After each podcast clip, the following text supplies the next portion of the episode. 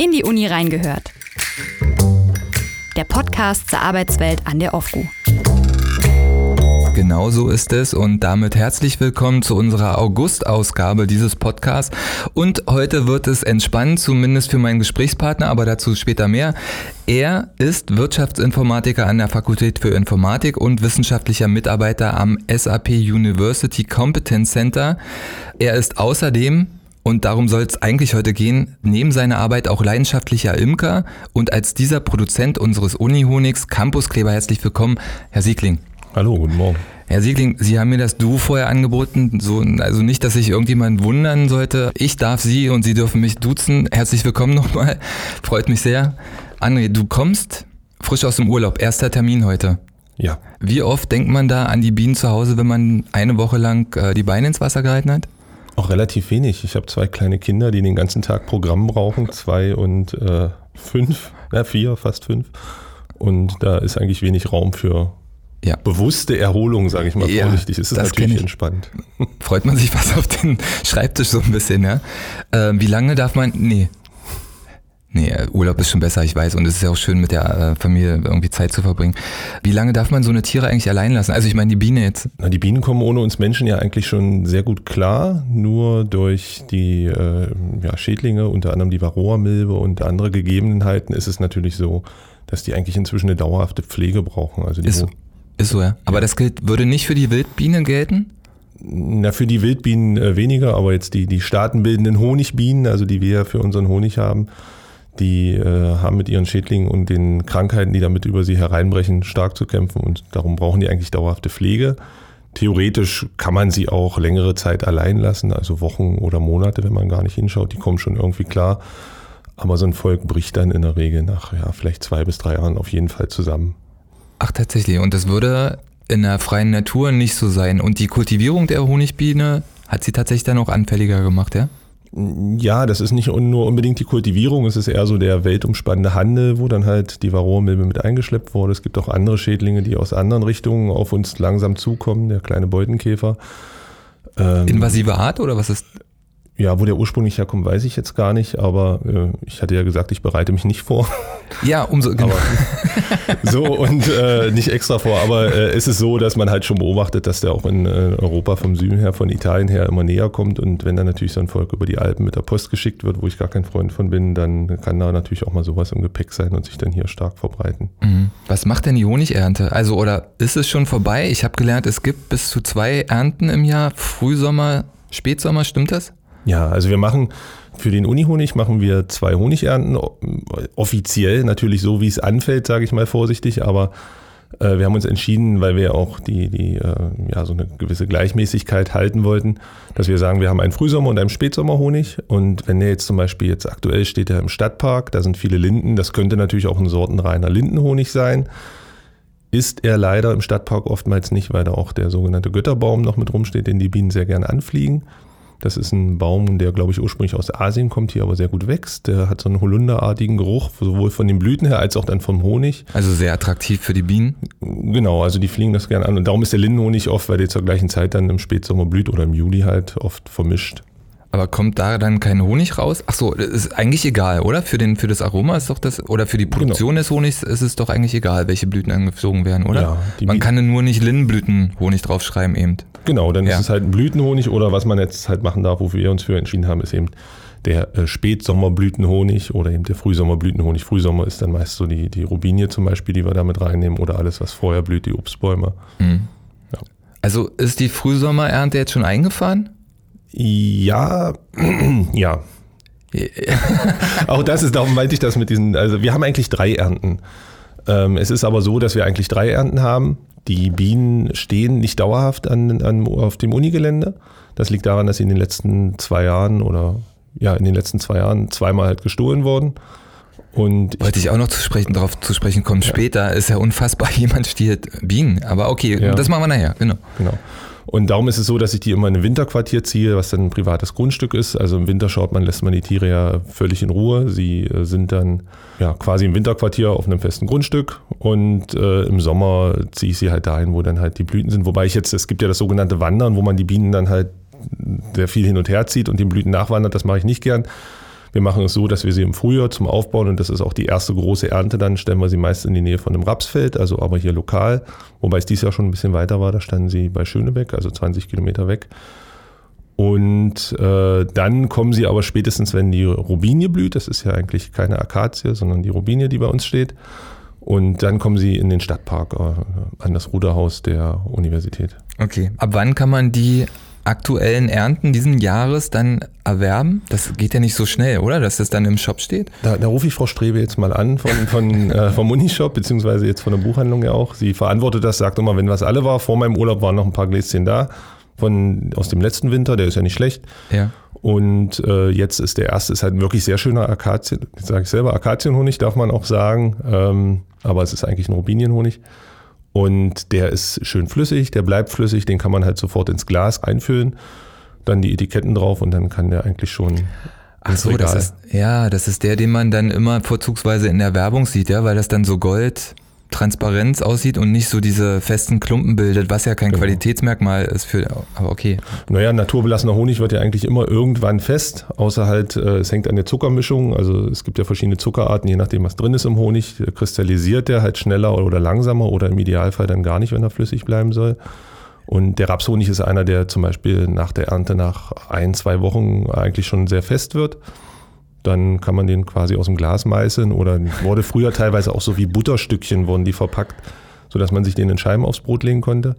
Wollte ich eigentlich auch mal ausprobieren. Und heute ist es so, dass ich den Honig dann eigentlich immer so lange stehen lasse, bis er anfängt zu kristallisieren. Dann kann man den rühren, dann steht man da morgens und abends 10 Minuten an den Behältern, rührt den cremig und irgendwann ist er auskristallisiert, dann erkennt man das schon, dann kriegt er so einen perlmuttartigen Schimmer, also noch nicht so, wie er später am Glas aussieht. Und dann ist er eigentlich auch schon fast fertig und dann bleibt er cremig und den kann man dann auch schön aufs Brötchen schmieren. Ach, okay, alles klar. Ich würde gerne mal zu den Anfängen gehen, zu Ihren Anfängen als Imker. Sie sind Wirtschaftsinformatiker, habe ich ja schon gesagt. Das scheint ja irgendwie nicht so zwangsläufig auf die Imkerei hinauszulaufen. Wie kommt man auf so ein Hobby? Ich arbeite gern und viel und habe mir dann aber irgendwann festgestellt, dass es vielleicht wenig Raum oder gar keinen Raum für irgendwelche Hobbys gab, außer ein bisschen Sport. Und da habe ich mich dann bewusst für ein Hobby entschieden.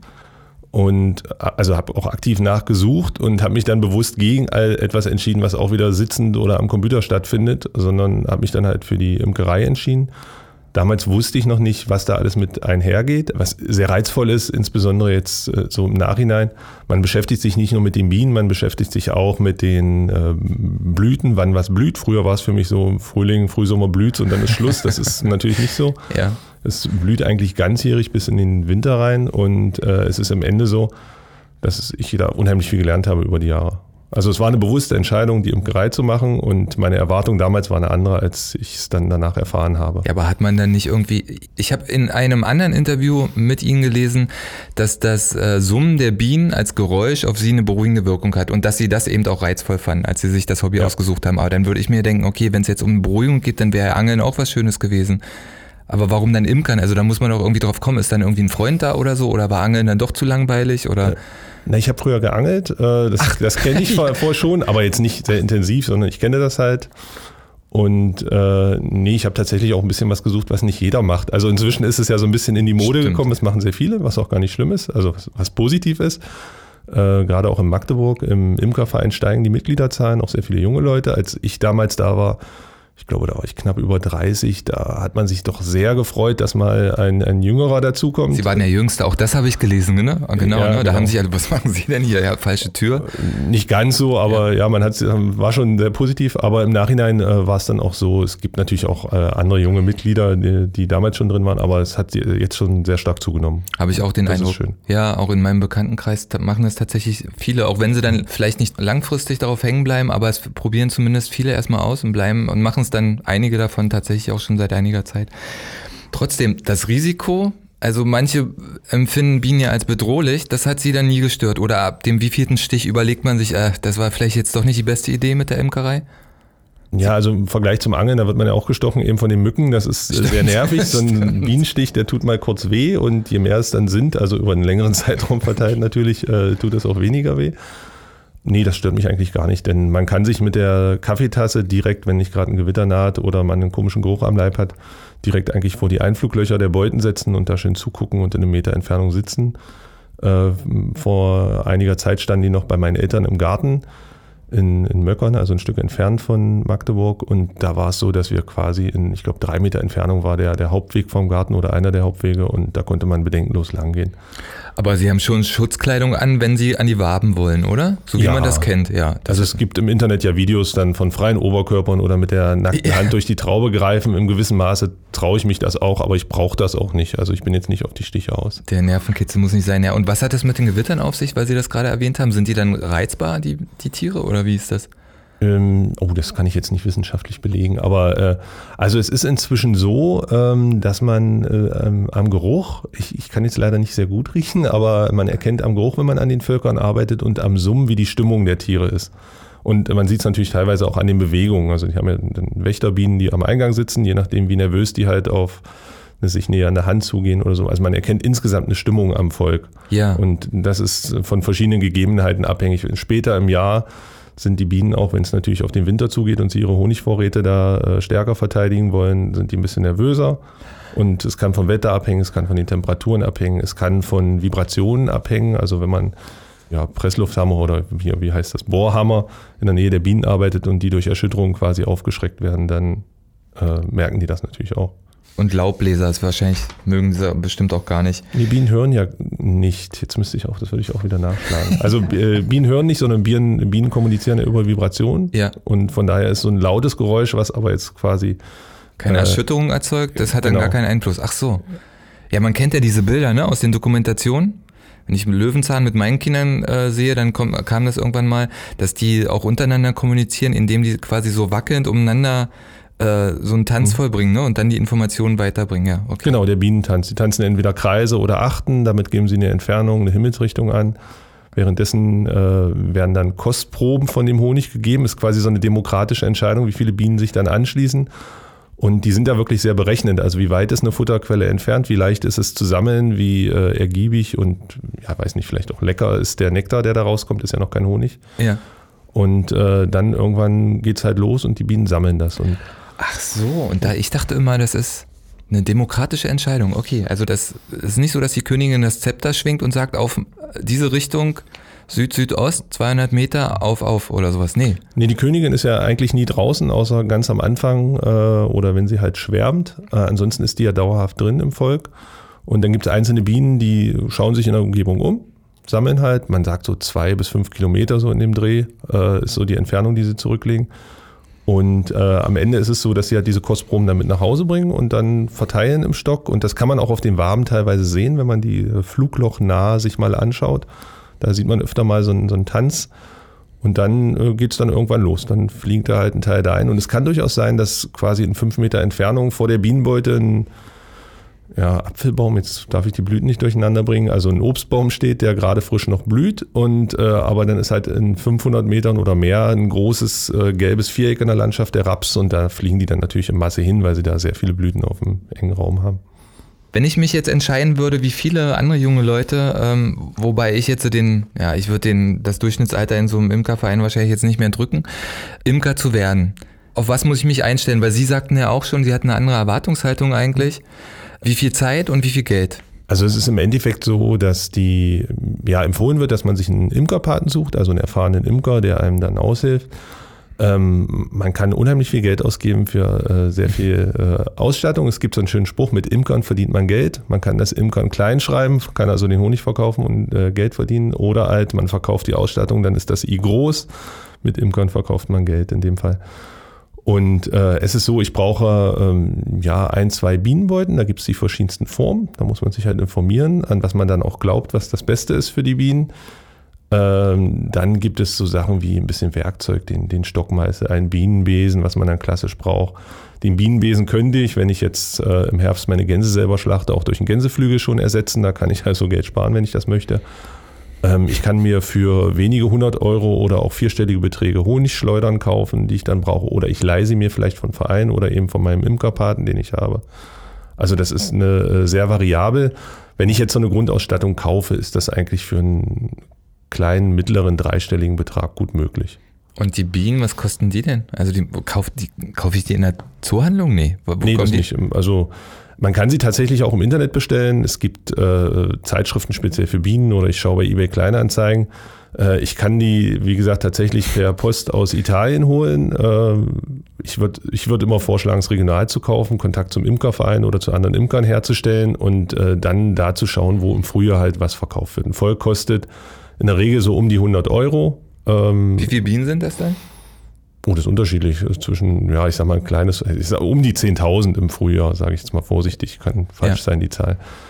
Und dann hängt es mal davon ab, ob ich quasi einen Brutraum oder zwei habe. Das geht jetzt zu sehr in Details, aber das sind ja diese Kisten, die man oft übereinander gestapelt sieht. Also von der Größe hängt es ab, aber so um die 100 Euro ist es meistens, was man bezahlt. Oder was auch gemacht wird oft ist, wenn man jetzt über einen Bienenpaten das macht, dass man halt über das Jahr sich dann einen sogenannten Ableger geben lässt und dann halt vielleicht auch kostenlos starten kann. Wo sind wir jetzt ungefähr bei 2000 Euro? Kann auch das braucht man für einen Einstieg nicht. Also, 1,5?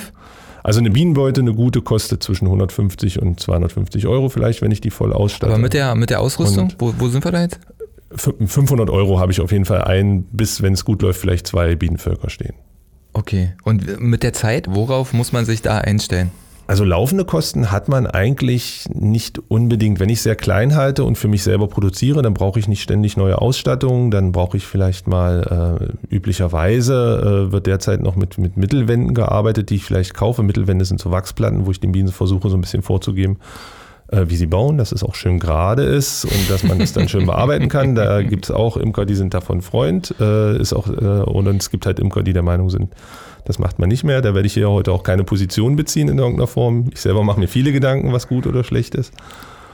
Und also man kommt eigentlich dahin, dass man, wenn man den Honig abgibt, dass man natürlich auch immer ein paar Euro dafür in die Hand gedrückt bekommt. Und wenn man da darauf achtet, dass es sich die Waage hält, dann kommt man damit eigentlich so hin, dass es gut funktioniert und man nicht zuschießen muss. Ja, aber was muss ich jetzt an Zeit? Also beim Hund weiß ich, mit dem muss ich Gassi, mit dem muss ich mal irgendwie einen längeren Spaziergang machen. Weiß ich nicht, ich bin kein Hundehalter, aber mindestens zweimal am Tag und dann vielleicht nochmal einen Ausflug. Wie muss ich das mir bei den Bienen vorstellen? Ich mache es so, dass ich meine Bienen einmal die Woche besuche. Ja. Im Sommer, das fängt so im Frühjahr an, man lässt sie über den Winter, wie gesagt, in Ruhe, dann irgendwann, wenn die Temperaturen schön steigen, man mal so stabil, man sagt über 12 Grad, hat vielleicht auch 15, dann schaut man sich an, wie sie den Winter überstanden haben. Wenn sie halt als schwächeres Volk sind, was jetzt nicht unbedingt negativ sein muss, kann man quasi ein paar alte Waben entsorgen, Raum ein bisschen verkleinern, das sind dann schon mal, ich sag mal, pro Volk vielleicht eine Stunde Arbeit so initial. Und dann ist es so, dass man über das Jahr hinweg, also bis zum August auf jeden Fall, ganz klassisch, wie gesagt, einmal die Woche. Die Lehrbücher sagen dann wahrscheinlich eher so alle 10 Tage, weil das der Zyklus ist, wo man eine neue Königin gezogen wird. Und der Imker möchte eigentlich, wenn er da sehr hinterher ist, hinter dem Honigvertrag vermeiden, dass so ein Bienenvolk sich teilt, also schwärmt. Und darum muss er da halt regelmäßig reinschauen. Ich bin da jetzt nicht ganz so scharf hinterher. Ich gucke mir die Völker an, in welchem Zustand sie sind. Und ich war jetzt zum Beispiel 3 Wochen schon nicht mehr da. Ich weiß jetzt, weil ich einfach die Urlaube hatte. Ich hoffe, sie stehen noch da. Nein, ich weiß es, weil ich inzwischen die gesichert habe, unter anderem mit GPS-Trackern. Und es ist so, dass die Tiere eigentlich über den Sommer alleine gut klarkommen. Und wo man wieder ein bisschen mehr reinstecken muss, ist dann in die Einwinterung. Je nachdem, wie viel Honig man stiehlt oder eben den Bienen lässt, muss man halt mit Zuckerlösung ein bisschen einfüttern, dass die für den Winter was haben. Honig ist ja auch erstmal nichts anderes als eine Zuckerlösung, natürlich mit einer Menge anderer positiver Inhaltsstoffe. Und dann muss man halt darauf achten, dass der Raum ungefähr zu den Bienen passt, dass die halt im Winter, dass da nicht so viel vielleicht schimmeln kann und das Ganze nochmal ein bisschen anpassen. Weil du es gerade angesprochen hast mit dem Klauen. Ich kann mir das, also jetzt ganz ehrlich, über welche Tätergruppe sprechen wir doch hier eigentlich? Wer klaut denn bitte schon Bienen? Was hat der davon?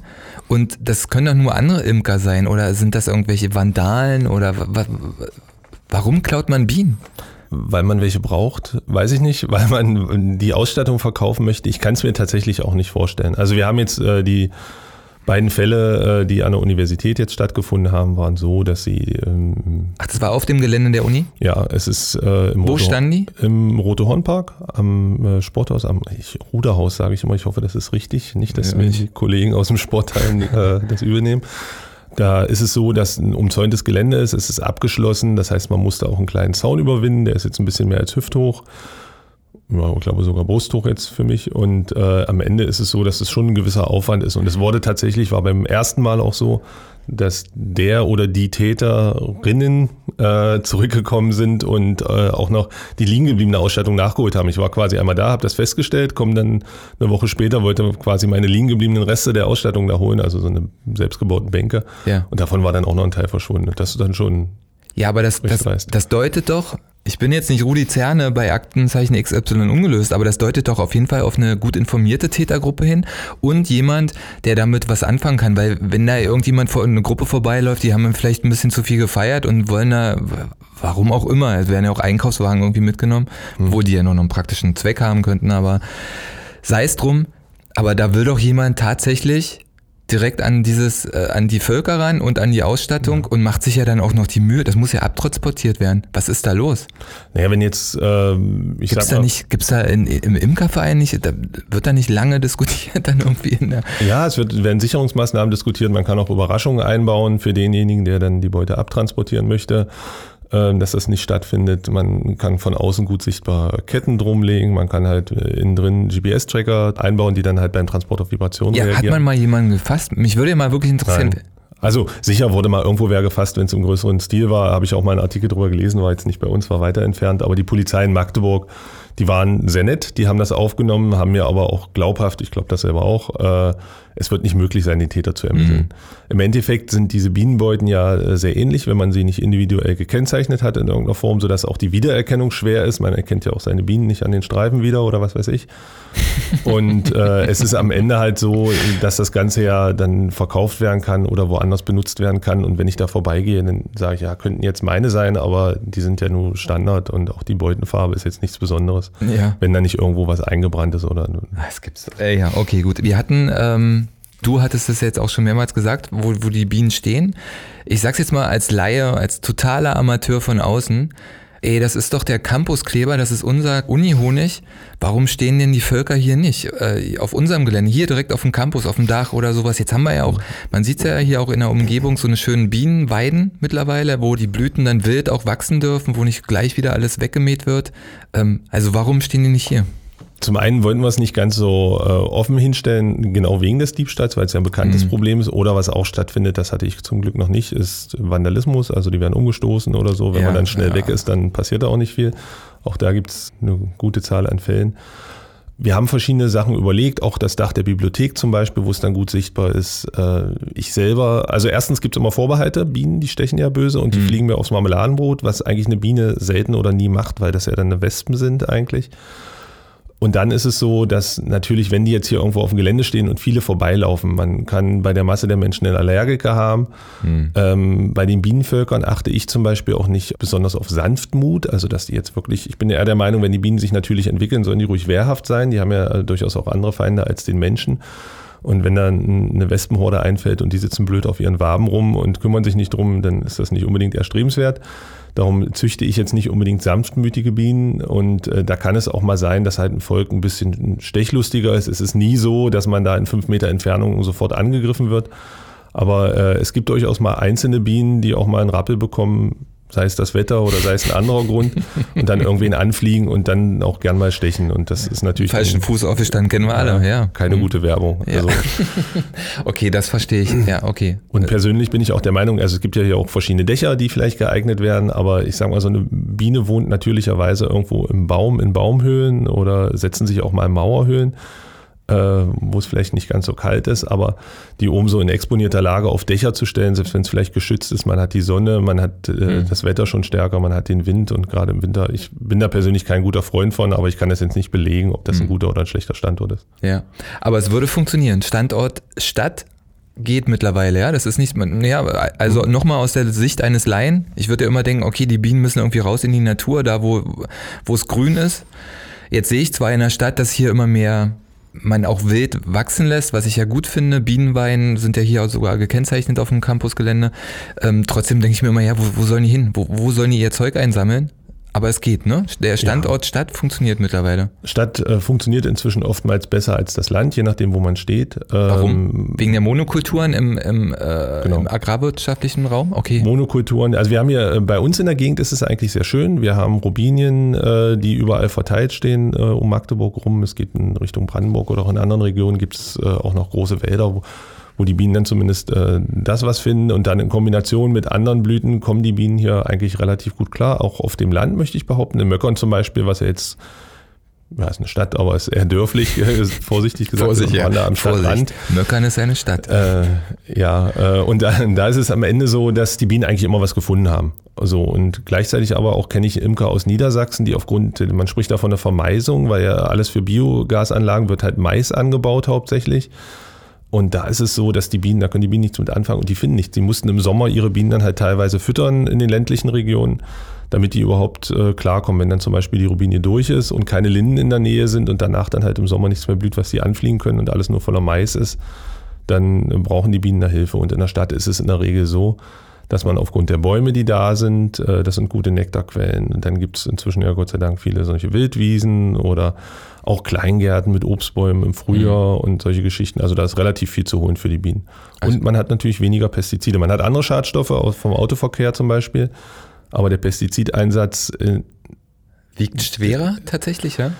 Ja, also darum zögere ich gerade. Ja. Also in der Landwirtschaft ist es so, dass natürlich großflächig eingesetzt wird. Da wird inzwischen oftmals so gespritzt, dass zum Beispiel unterhalb der Blüten die Wirkstoffe eingebracht werden. Beim Raps zum Beispiel, da sieht man, die Fahrzeuge sprühen nicht mehr wie wild in der Gegend rum, sondern da hängen so Schläuche, die dann zwischen den Reihen unten das einbringen. Ach so, okay. Es soll auch. Das ist auch macht man das wegen der Insekten tatsächlich oder warum macht man das? Ja, das ist auch einer der Effekte, ja. Und okay. Unter anderem ist es dann auch so, dass außerhalb der Flugzeiten der Bienen dann halt gespritzt werden soll und solche Geschichten. Also da achtet man schon drauf und ich bin immer wieder überrascht, wie der Kleingärtner, also nicht der Kleingärtner an sich, da will ich nicht alle über einen Kamm scheren, aber doch wie intensiv noch Gifte, Pflanzengifte, Insektenschutz in den Kleingärten und in den privaten Gärten eingebracht werden. Und das ist durchaus viel. Das ist dann ein negativer Effekt in der Stadt, aber macht jetzt nicht den Großteil aus. Also die Stadt ist ein sehr guter Standort und gerade jetzt, wenn wir sowas haben wie in Magdeburg mit dem großen Stadtpark, das ist eigentlich nahezu perfekt. Schön, sowas zu hören auch. Empfiehlt man sich ja dann, es gibt ja viele Gründe, nicht in der Stadt wohnen zu wollen oder es nicht so gut zu finden, aber dann haben wir auch mal einen positiven. Wir kommen zu einem... da freue ich mich besonders drauf. Ich habe einen Quiz vorbereitet, André.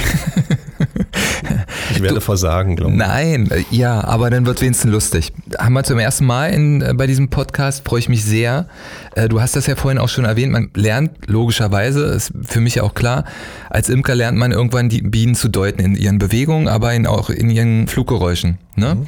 Jetzt habe ich 4 verschiedene Insekten per Geräusch hier vorbereitet, die ich gleich einspiele und du müsstest bitte...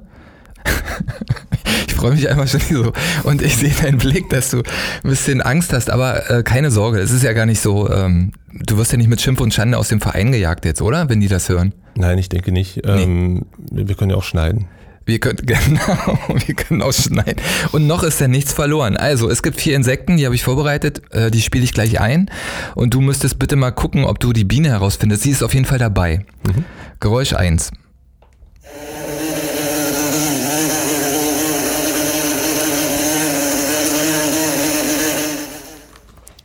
Willst du erst alle hören oder willst du direkt raten? Wenn es jetzt primär darum geht, die Bienen rauszufinden, dann würde ich gerne alle hören. Aber stimmt, das habe ich falsch formuliert. Aber sagen wir mal so, ich habe hier ein kleines... Moment.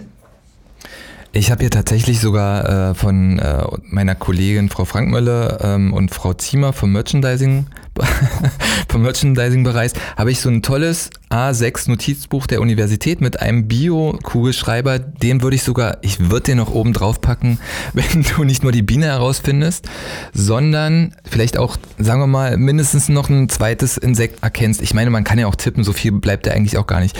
Würdest du es nochmal hören oder was würdest du tippen? Ne, das ist mir jetzt ein bisschen scharfkantig. Ich würde sagen, das war jetzt nicht die Biene, das ist eher vielleicht eine Wespe oder vielleicht sogar eine Hornisse gewesen. Okay, dann lass das, oh, das war schon falsch. War schon falsch, aber es war auch nicht die Biene. Also es stimmt, es war nicht die Biene, aber der andere Tipp war auch nicht richtig. Ich mach mal den nächsten. Mhm.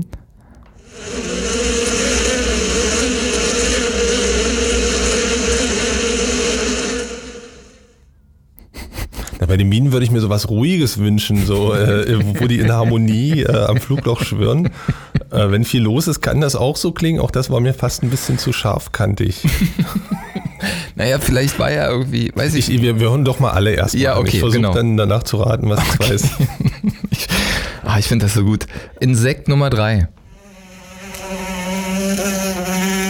Da will man so direkt irgendwie mit der Hand um sich schlagen. Und die Nummer 4. Ich höre jetzt. Ja, okay.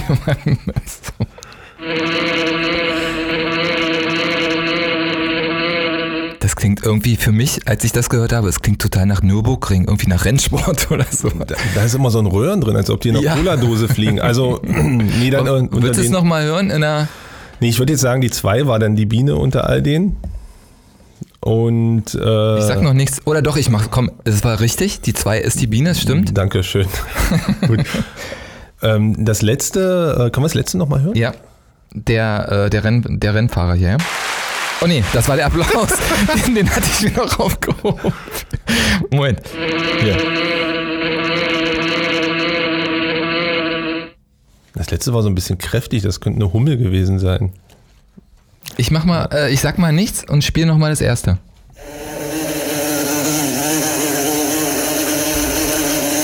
Ist das schon ein bisschen gemütlicher, oder? Ja, dann nehmen wir hier die Hummel. Und dann wäre das, was wir eben hatten, dieses Rennfahrer, dieses... das würde ich das eher so auf wespig tippen, vermutlich. Ja, und das mit dem, wo man das Gefühl hat, man muss die Hand irgendwie zum...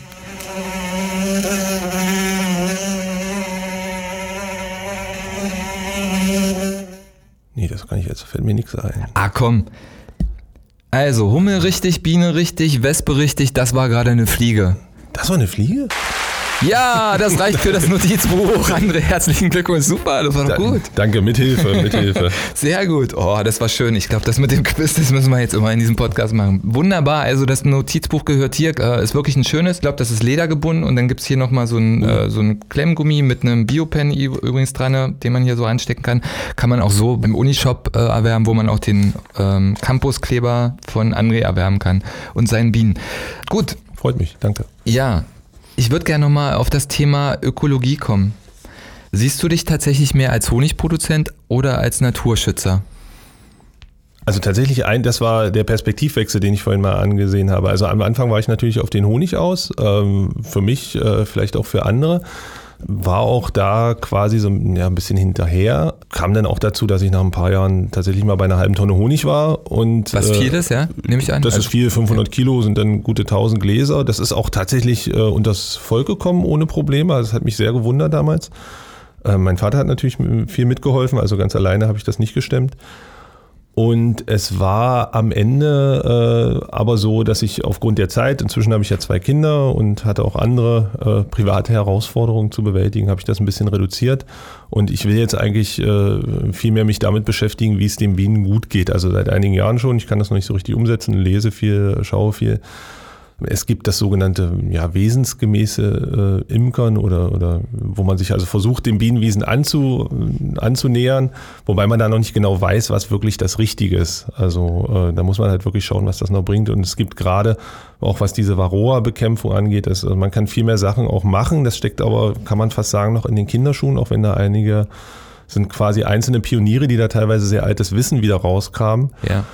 Damit muss man sich mal so ein bisschen beschäftigen, wo dann vielleicht der Honigertrag sinkt, aber man vielleicht auch sich ein bisschen weniger wieder darum kümmern muss. Also eigentlich ist man als Imker heute damit beschäftigt, wenn man das im normalen Sinne macht, so wie es jetzt auch über die letzten Jahre üblich war, was auch nicht falsch ist, weil es auch nicht anders geht derzeit, ist man damit beschäftigt, die Krankheiten zu bekämpfen und nicht den Honig zu ernten, also die Bienen zu pflegen über das Jahr. Und die Bienen haben eine unglaubliche Vitalität. Im Sommer werden täglich oder ab dem Frühjahr, also teilweise schon geht das ja im Februar los, legt die Königin so viele Eier, dass die Masse an Bienen halt den Schädlingsbefall im Volk, also hauptsächlich die Varroamilbe halt überdeckt. Und wenn das dann im Winter aber nachlässt oder zum Spätsommer hin in Richtung Winter und bis irgendwann hört die Brut ja auch dann mal auf und quasi die Schädlinge sich auf den Bestand der Bienen stürzen, da ist es ja so, dass dann im August, September die Völker dann halt auch zusammenbrechen können und auch oft tun, wenn sie nicht gepflegt sind. Und es wäre eigentlich schön, wenn man da wieder zu einem Zustand kommt, dass man so ein Insekt, was eigentlich schon seit Millionen von Jahren existiert, wieder dahin bringt, dass es auch alleine weiter überlebensfähig ist. Mhm. Und es gibt in Europa nur noch ganz wenige Inseln, wo diese Varroamilbe nicht in den Völkern ist, und diese selbst wild lebende Honigbienenvölker, die es eigentlich so gar nicht gibt, die dann aber halt von den Imkern durch Teilung, durch Schwärmen sich irgendwo niedergelassen haben, sind eben Völker, die selten dauerhaft oder lange Bestand haben. Und das wird halt wenn es dann Völker gibt, das wird dann halt mit großen, die lange bestehen, mit großem Interesse auch untersucht und beforscht, und da kann man noch viel lernen, glaube ich, in den nächsten Jahren. Jetzt habe ich die Eingangsfrage vergessen. Habe ich sie beantwortet? Ja, nee, ich tatsächlich auch, aber ich finde das ganz interessant. Das erinnert mich so ein bisschen, was in der Agrarwirtschaft teilweise ist, dass man die alten Sorten wieder entdeckt. Das klingt jetzt bei den Bienen ein bisschen blöd, aber man versucht eigentlich eher wieder zu dem natürlichen Wesen der Biene wiederkommt und so, ne? Okay, ja, cool. Das war doch interessant. Da ist die Frage doch dann auch egal. Du hast im Vorgespräch einen schönen Satz gesagt, der sinngemäß lautete, mit den Bienen kann man Geld verdienen, deshalb spricht man auch zu wenig über die anderen Insekten. Vielleicht kannst du das nochmal kurz erklären. Es ist ja so, wir sprechen über Blüten, über die Bienenweiden quasi, also über diese Blühmischungen, die ausgebracht werden, die teilweise auch an Äckergrenzen halt in der Landwirtschaft auch mit EU-Mitteln gefördert werden, die es in der Stadt gibt.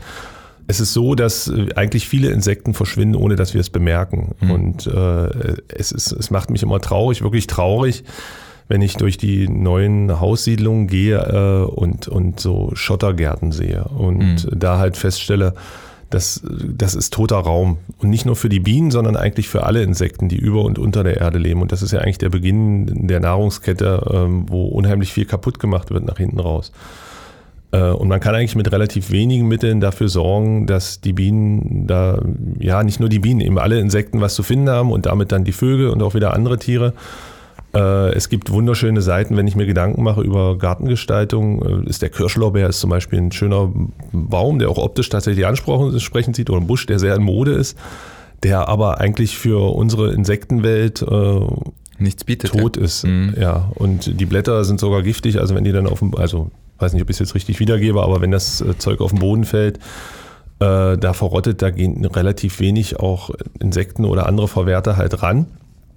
Und es gibt wesentlich schönere Lösungen, bessere Lösungen, die auch optisch meiner Meinung nach schöner sind, aber das liegt ja im Auge des Betrachters. Es ist so, dass wir vom NABU gibt es schöne Seiten, die beschreiben, welche Pflanzen sinnvoll sind, sodass man auch über das Jahr kommt. Es gibt unter dem Begriff Vogelschutzhecken Sachen, die man sich anschauen kann, dass man quasi, wenn man eine Hecke pflanzt, da halt für verschiedene Insekten, also auch Schmetterlinge, vielleicht auch was mehr Beine hat als die Bienen, schöne Nahrungsgrundlage oder auch einen Wohnort quasi schaffen kann, sodass das, was dann natürlich wieder Auswirkungen hat auf die gesamten Geschichten. Und da hat jeder die Möglichkeit, man muss ja auch nicht immer diese Blühmischung sich in den Garten schmeißen, was dann für viele auch, was ich auch verstehen kann, ein bisschen wie Unkraut aussieht, wenn dann die Hälfte der Blumen vertrocknet ist und da dann nochmal andere wieder gerade dazwischen wachsen. Ja. Es gibt ja auch die Möglichkeit, mit verschiedenen Staudenbeeten übers Jahr zu arbeiten. Lavende ist was unheimlich viel angeflogen wird von verschiedenen Insekten. Und dann kann ich dafür sorgen, dass halt auch optisch schön meine Blumenbeete über das Jahr verteilt blühen. Das braucht dann aber natürlich ein bisschen mehr Pflege als ein Steingarten. Und bin ich schon wieder abgeschweift? Nee, gar nicht. Nee, ist alles richtig. Also um die Bienen, das war das Eingangsstatement, also um die Bienen mache ich mir eigentlich relativ wenig Sorgen, denn damit kann man im Zweifelsfall noch ein bisschen Geld verdienen. Ja. Und der Honig kann verkauft werden. Das, was wir nicht bemerken, ich sehe inzwischen sehr selten Schmetterlinge, auch andere Insekten, die ich aus meiner Kindheit eigentlich im Garten kenne, die ich oft gesehen habe, kommen mir heute kaum noch unter. Wenn ich heute mal einen braunen Schmetterling, Admiral oder ich weiß nicht, auch nicht, ob das jetzt wieder richtig ist, aber wenn ich ihn sehe. Gerade gestern habe ich einen gesehen. Also und es war ein Ereignis für all die Leute, auch die um mich hier drumherum standen, haben plötzlich alle die Handys rausgeholt und Fotos gemacht. Es war wie eine exotische Erscheinung tatsächlich, ja. Und da ist es so, dass man halt, da bringen diese Blühflächen, glaube ich, schon relativ viel und das ist aber kein Allheilmittel, man muss da eigentlich an relativ vielen Stellen noch ansetzen und ich glaube, dass die Oasen in verschiedenen Privatgärten da schon für Insekten auch sehr hilfreich sein könnten. Ja, also ist doch im Grunde wieder die alte Leier, sage ich jetzt mal so ein bisschen flapsig, jeder kann seinen kleinen Anteil liefern, ja, ohne sich da krumm zu machen dafür groß. Um jetzt nochmal zum Abschluss vielleicht nochmal den Link zur Universität zu bekommen, kann die Uni denn da auch ihren Anteil irgendwie, könnten wir als Universität besser leisten, mehr leisten? Oder machen wir es schon ganz gut? Kann ja auch sein. Also ich sag mal, es gibt ja eine Gärtnerei in der Uni. Ja. Und als ich am Anfang hier hausieren gegangen bin und versucht habe, verschiedene Standorte zu finden, da bin ich immer sehr auf eine Abwehrhaltung gestoßen von den jeweiligen Verantwortlichen. Jemand, der sich jetzt wiedererkennt, soll sich bitte nicht kritisiert fühlen. Ich kann Vorbehalte immer verstehen. Das sind die nächsten Gäste dann. Und als wir aber mit der Gärtnerei in Kontakt kamen, die haben am ersten Standort, das war das alte Heizhaus am Wissenschaftshafen, wo da ein großer Schornstein noch stand oder ich glaube immer noch steht, die haben dann gleich Büsche drum gepflanzt und waren auch sehr hinterher. Und auch jetzt am neuen Standort war Verständnis da, war Fürsprache da. Also ich glaube, an der Stelle ist da auch schon eine positive Einstellung zu da. Und es gibt ja die Blühflächen, die jetzt teilweise halt gemacht werden. Ich denke, dass die Uni sich da schon, gerade die Verantwortlichen, die da mit zu tun haben, schon ein paar Gedanken machen, und dass das schon ganz gut ist. Und ansonsten ist es so, dass man davon halt mehr brauchen. Also in der Stadt Magdeburg, die hat viele Grünflächen noch. Es war in den letzten zurückliegenden Jahren so, dass da tatsächlich immer zur besten Blütezeit dann mit dem großen Mäher drüber gegangen wurde. Inzwischen sehen wir ja auch hier, wenn wir jetzt von uns aus über die B1 gucken, aufs unbebaute Gelände, da wird nur noch der Rand gemäht, in der Mitte bleibt stehen. Das, denke ich, sind alles gute Zeichen. Ich glaube, das ist ein Bewusstsein, was langsam wächst. Ja. Mehr machen kann man natürlich immer, aber ich glaube, das geht so langsam in die Breite. Es ist so, dass vom Imkerverein, ich kann die Namen jetzt leider nicht nennen, ansonsten würde ich euch gern lobend erwähnen, aber gab es auch eine Initiative von Imkern, die halt unterwegs waren und sich um die Blühflächen gekümmert haben. Und auch da ist ein Bewusstsein da geht es ja nicht um die Bienen. Also wenn ich da jetzt eine Blühfläche in der Stadt habe, das ist jetzt nicht so, dass da kiloweise Honig rausfällt, wenn die Bienen dahin fliegen. Da geht es tatsächlich dann um die anderen Insekten, die wir halt eigentlich nicht so sehr intensiv wahrnehmen. Okay. Wir sind, glaube ich, weit, weit über der Zeit. Das spricht aber für das interessante Thema und das wollte ich gerade auch nochmal sagen. Total spannend. Vielleicht müssen wir mit der Gärtnerei zusammen nochmal einen Podcast machen oder sowas. Und ich glaube, Frau Rühmland vom Nachhaltigkeitsbüro, die das vielleicht gerade hört, schöne Grüße, freut sich auch gerade. Wir müssen aber trotzdem leider zum Ende kommen. Es gibt noch immer eine Abschlussrubrik, die müssen wir jetzt noch schnell machen, mit der Bitte um eine kurze Vervollständigung der folgenden Sätze. Erster Satz. Ich als Wirtschaftsinformatiker lerne von den Bienen Gelassenheit, Organisation und den Blick auf andere Dinge als nur Computer. Okay. Höre ich Varroamilbe, dann werde ich traurig, weil das ein Bild unserer Globalisierung mit ihren negativen Auswirkungen ist. Ja. Oh ja, schön. Danke. Kurz. Ich war hier ganz überrascht. Und letztes habe ich dir nicht hingeschrieben, damit du dich nicht darauf vorbereitest. In einem unbekannten Land vor gar nicht allzu langer Zeit. War eine Biene sehr bekannt. Von der sprach alles weit und breit. Super. Warte, oder habe ich noch was? Ja, cool. Dankeschön. Cool.